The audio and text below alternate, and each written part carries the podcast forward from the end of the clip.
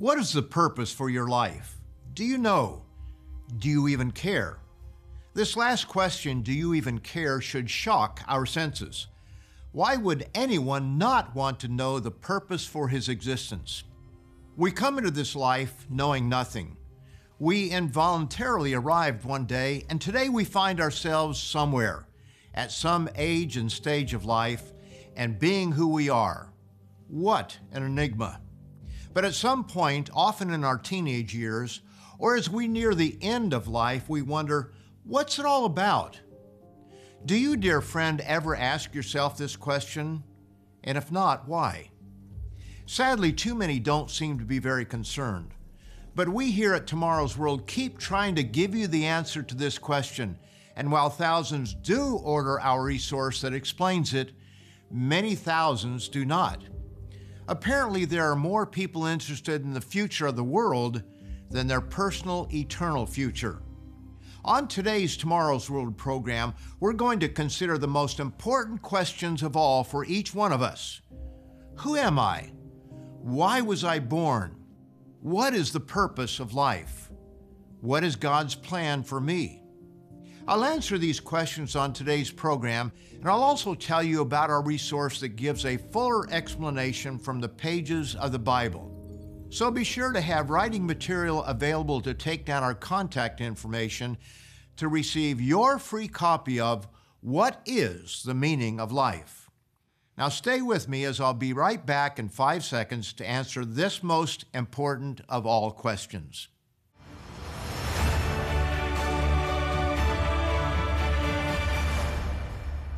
A warm welcome to all of you from those of us here at Tomorrow's World. On today's program, I'll be answering the most important of all questions What is the purpose of life? The answer is found in the pages of the Bible, and it's not what most people think. It's not to float around for eternal retirement in heaven. No, dear friends, it's infinitely greater than that. The meaning of life question has been mulled over and debated among philosophers and theologians for millennia. Yet the answer has been with us from the beginning. No, we are not left to our puny minds to discover some novel idea that suits our fancy. There's a far greater purpose than most imagine. Those who subscribe to an evolutionary origin to life, thus in their own minds doing away with the need for God, have no real answer. What grand purpose can there be for a life confined to the here and now?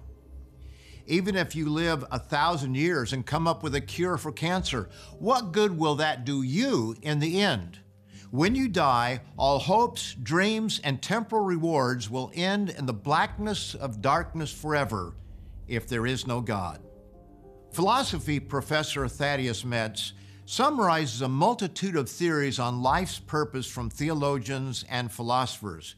And he mentions that lately, however, an extreme form of naturalism has arisen, according to which our lives would probably, if not unavoidably, have less meaning in a world with God. In other words, to them, God's existence would take away from a meaningful existence. Professor Metz then explains several theories put forward to come to this absurd conclusion. The first theory postulates that God's existence places us in a master servant or parent child relationship. Thus, our independence or dignity as adult persons would be violated. Put another way, we could no longer be our own boss. We would have to answer to a higher power and atheists and agnostics chafe at such an idea. Professor Metz points to an additional God don't tell me what to do line of reasoning. Another salient argument for thinking that God would detract from meaning in life appeals to the value of privacy.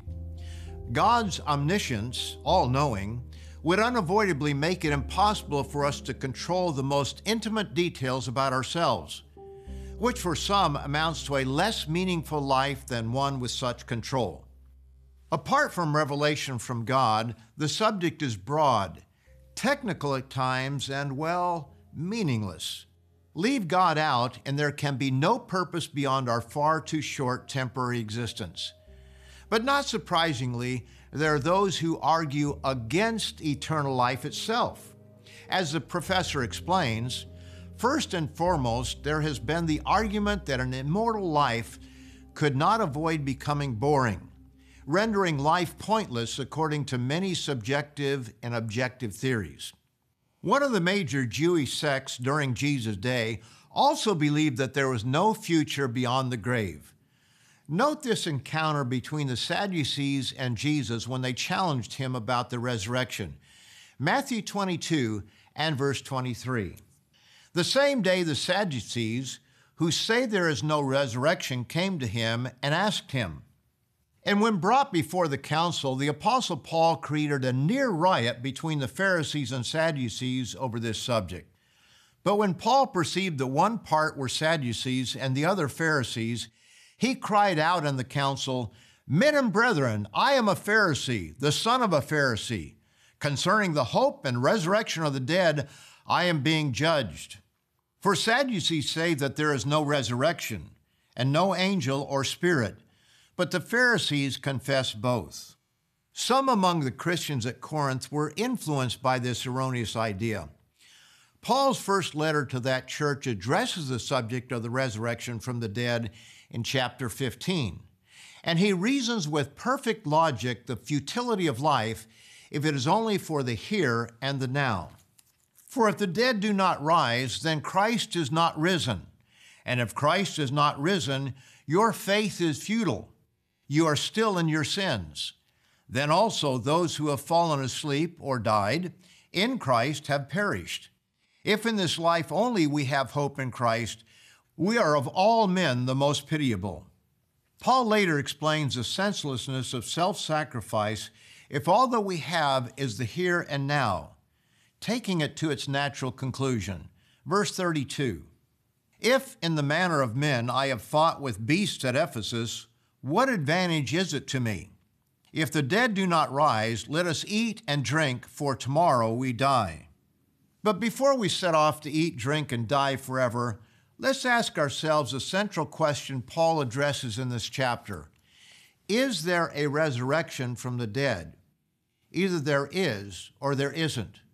If there is no life after death, we are left without a lasting hope, as we will see in the next segment of this program. But first, I want to tell you about today's free offer What is the Meaning of Life?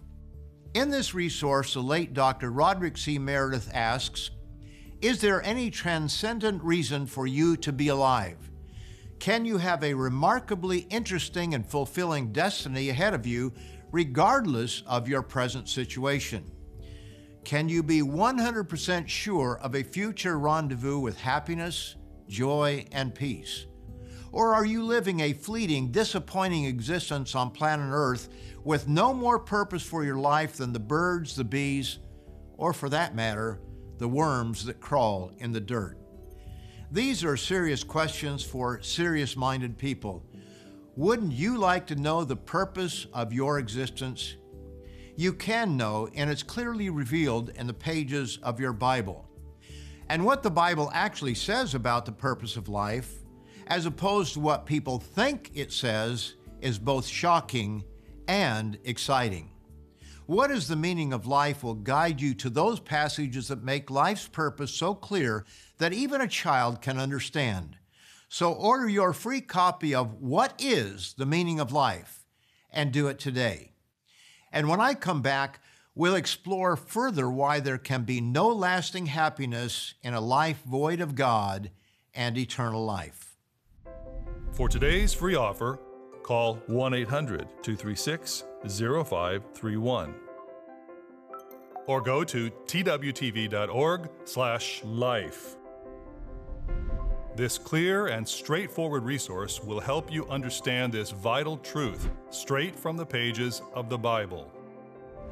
If you're calling for the first time, you will also receive a free annual subscription to Tomorrow's World magazine Six inspiring issues discussing news, science, and modern culture will help you make sense of your world from a biblical perspective.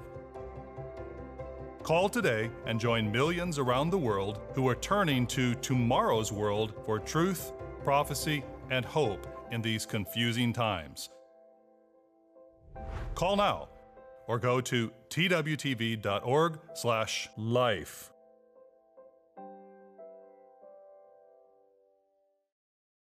On today's Tomorrow's World program, I'm discussing the purpose of life. And if there is no God, there can be no life after death, no memory, no thoughts, no joy, no happiness, only the blackness of darkness forever. As Paul convincingly wrote, If in the manner of men I have fought with beasts at Ephesus, what advantage is it to me? If the dead do not rise, let us eat and drink, for tomorrow we die.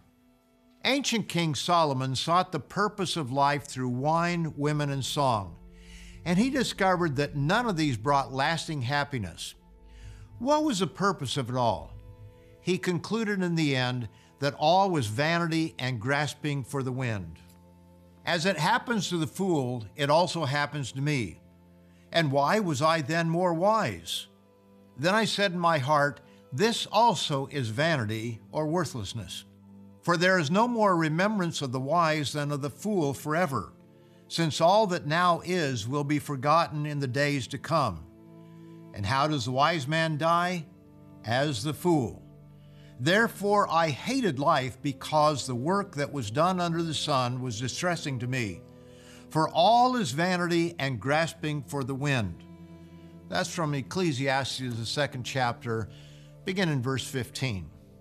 You can never match Solomon when it comes to wine, women, and song, neither with fame nor fortune. Most who try find that what they thought would make them happy does not. Consider the lives of so many celebrities who outwardly have it all. Some get strung out on drugs, others have one failed marriage after another. Ponder the recent tragic case of Johnny Depp and Amber Heard. Both had good looks, fame, and fortune. But it's evident that none of this provided the happiness that both sought. This is not to say that every rich person has a failed marriage, or that all celebrities are unhappy, only that lasting happiness does not come from temporary pleasures.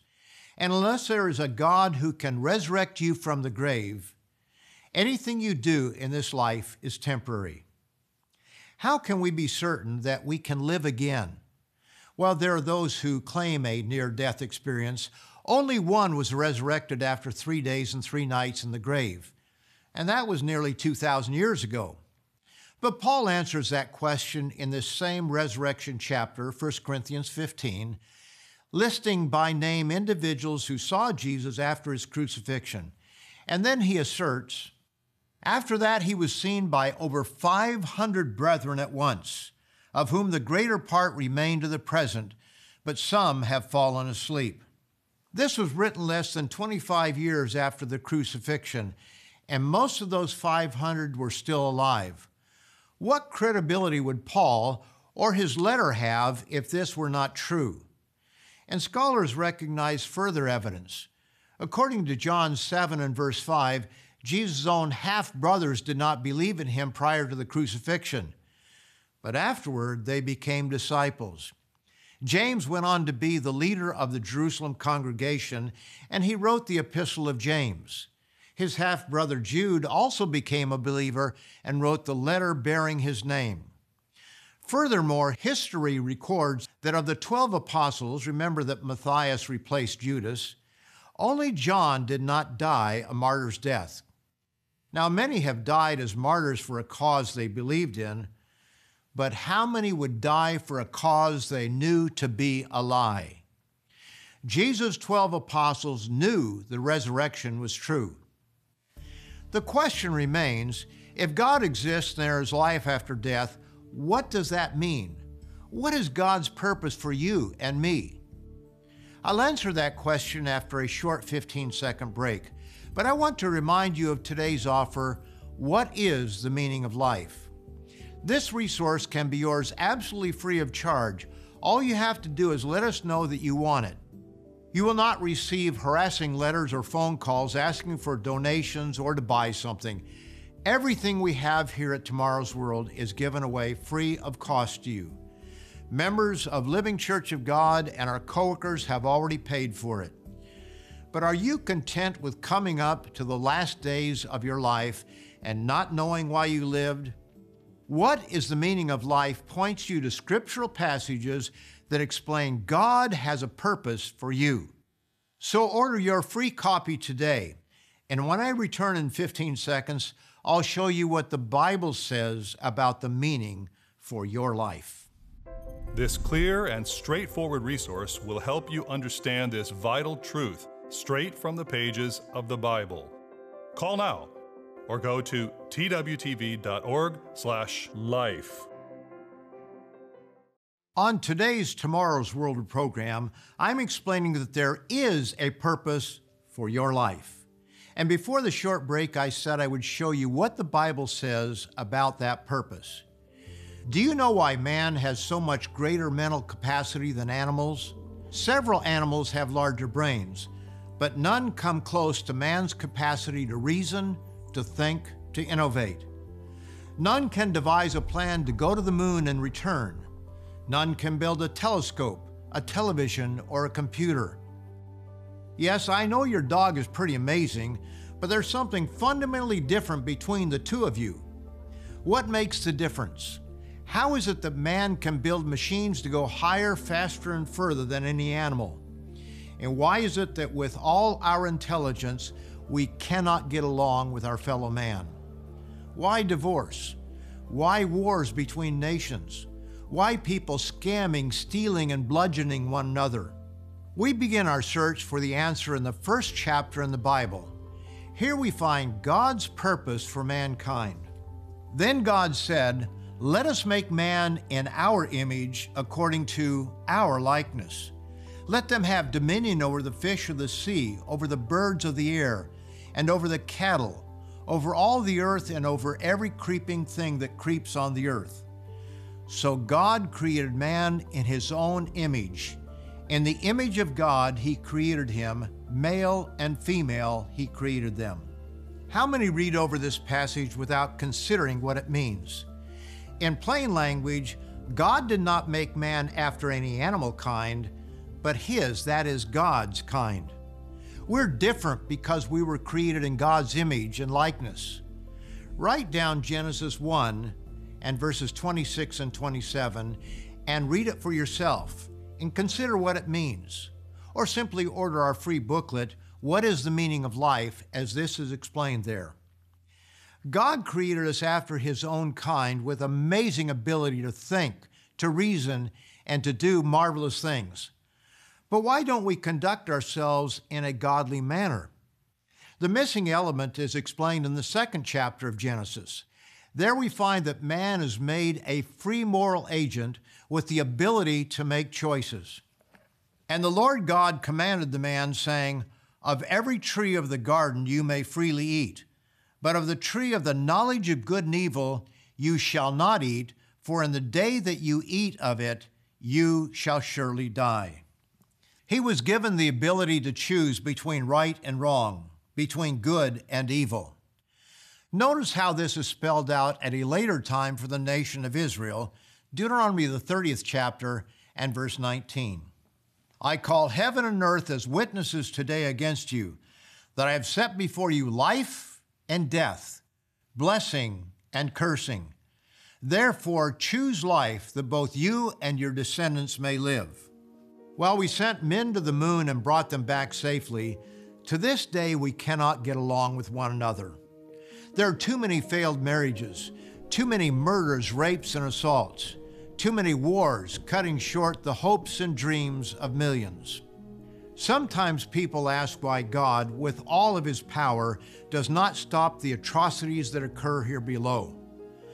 But which of these same people are willing to submit to God's will in everything? God made us as free moral agents for a reason, and we'll explore that reason in the last portion of today's program. But first, I want to give you one more chance to take down our contact information to receive your free copy of what is the meaning of life? This vital resource goes into detail straight from the pages of the Bible. As we say so often here at Tomorrow's World, Don't believe us just because we say it. Believe it because you find it in your own Bible. What is the meaning of life goes straight to the scriptures and reveals what they say about the purpose of life. So call the toll free number or go to our website to order your free copy of What is the Meaning of Life? And after this short break, I'll show you why God made us free moral agents. For today's free offer, call 1 800 236 0531 or go to twtv.org/life. This clear and straightforward resource will help you understand this vital truth straight from the pages of the Bible. If you're calling for the first time, you will also receive a free annual subscription to Tomorrow's World magazine. Six inspiring issues discussing news, science, and modern culture will help you make sense of your world from a biblical perspective. Call today and join millions around the world who are turning to tomorrow's world for truth, prophecy, and hope in these confusing times. Call now or go to twtv.org/life.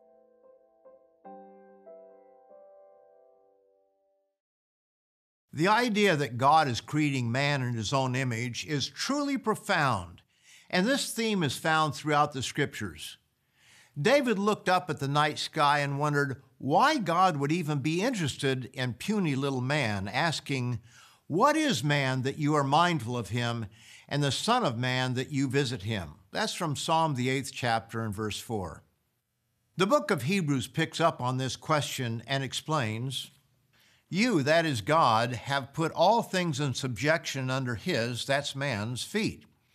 For in that he put all in subjection under him, he left nothing that is not put under him. But now we do not yet see all things put under him. But we see Jesus, who is made a little lower than the angels for the suffering of death, crowned with glory and honor, that he, by the grace of God, might taste death for everyone. For it was fitting for him, for whom are all things, and by whom are all things, in bringing many sons to glory to make the captain of their salvation perfect through sufferings. That's from Hebrews, the second chapter, verses 8 and 10. The Bible reveals a plan and purpose being worked out that is far greater than going off to heaven for retirement to stare into the face of God for eternity. Why is it, dear friends, that people do not accept what the Bible plainly says? The Apostle Paul is not vague about our future. He explains in Romans, the eighth chapter, verses 14 and 15, that we will be sons of God and joint heirs with Christ. For as many as are led by the Spirit of God, these are sons of God. For you did not receive the spirit of bondage again to fear, but you received the spirit of adoption by whom we cry out, Abba, meaning daddy and father. Now, notice what he says next. The Spirit Himself bears witness with our spirit that we are children of God. Did you catch that? We are to become children of God. Humankind, as brought out in Genesis 1, was made in the image and the likeness of God, not of any animal kind, but of God Himself. Can you believe what the Bible clearly says? Notice further, and if children, then heirs heirs of God and joint heirs with Christ, if indeed we suffer with him, that we may also be glorified together. In previous generations, we understood that the masculine man or mankind represented both men and women in this context. But if anyone is offended by that micro mini aggression, note that women are not left out. I will be a father to you, and you shall be my sons and daughters, says the Lord Almighty. That's from 2 Corinthians 6 and verse 18. But how can this be? Notice again from Romans, the eighth chapter, and verse 16. The Spirit Himself bears witness with our spirit that we are children of God. Here we find two spirits God's Spirit and our spirit. In this, we find the difference between God's thinking and man's thinking. Humanly speaking, we do not think as God thinks. And without His indwelling spirit, though intelligent in material matters, we lack true love and self control. That's why we naturally exhibit what we call human nature. Now, the works of the flesh are evident, which are adultery, fornication, uncleanness, lewdness, idolatry, sorcery, hatred, contentions, jealousies, outbursts of wrath, selfish ambitions, dissensions, heresies, envy, murders, drunkenness, revelries, and the like. That's found in Galatians, the fifth chapter, verses 19 to 21. But does that mean we can never think as he thinks? Let Paul give us the answer. But as it is written, eye has not seen, nor ear heard, nor have entered into the heart of man the things which God has prepared for those who love him. But God has revealed them to us through his Spirit. For the Spirit searches all things, yes, the deep things of God. Paul next explained why there is a difference between the animal brain and the mind of man. For what man knows the things of a man except the spirit of the man which is in him? Similarly, this explains the difference between the mind of man and the mind of God. Even so, no one knows the things of God except the Spirit of God. Here we find two spirits. The spirit of man empowers the human brain far above that of the animals. But without the Spirit of God dwelling in us, we can no more understand the things of God than my dog Marcus could understand calculus. To be fully made in the image and likeness of God, to think as God thinks, these two spirits must unite. For as many as are led by the Spirit of God, these are sons of God. The Spirit Himself bears witness with our spirit that we are children of God, and of children then heirs heirs of God and joint heirs with Christ, if indeed we suffer with him, that we may also be glorified together. Wow!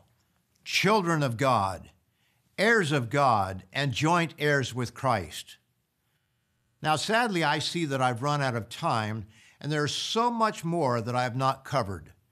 But for a complete explanation, order our free booklet, What is the Meaning of Life? It reveals the very purpose for your existence. And be sure to come back again next time when evangelists Richard Ames, Wallace Smith, Rod McNair, and I bring you more good news from the pages of the Bible. See you next time. For today's free offer, call 1 800 236 0531 or go to twtv.org/life. Call today and join millions around the world who are turning to tomorrow's world for truth, prophecy, and hope in these confusing times.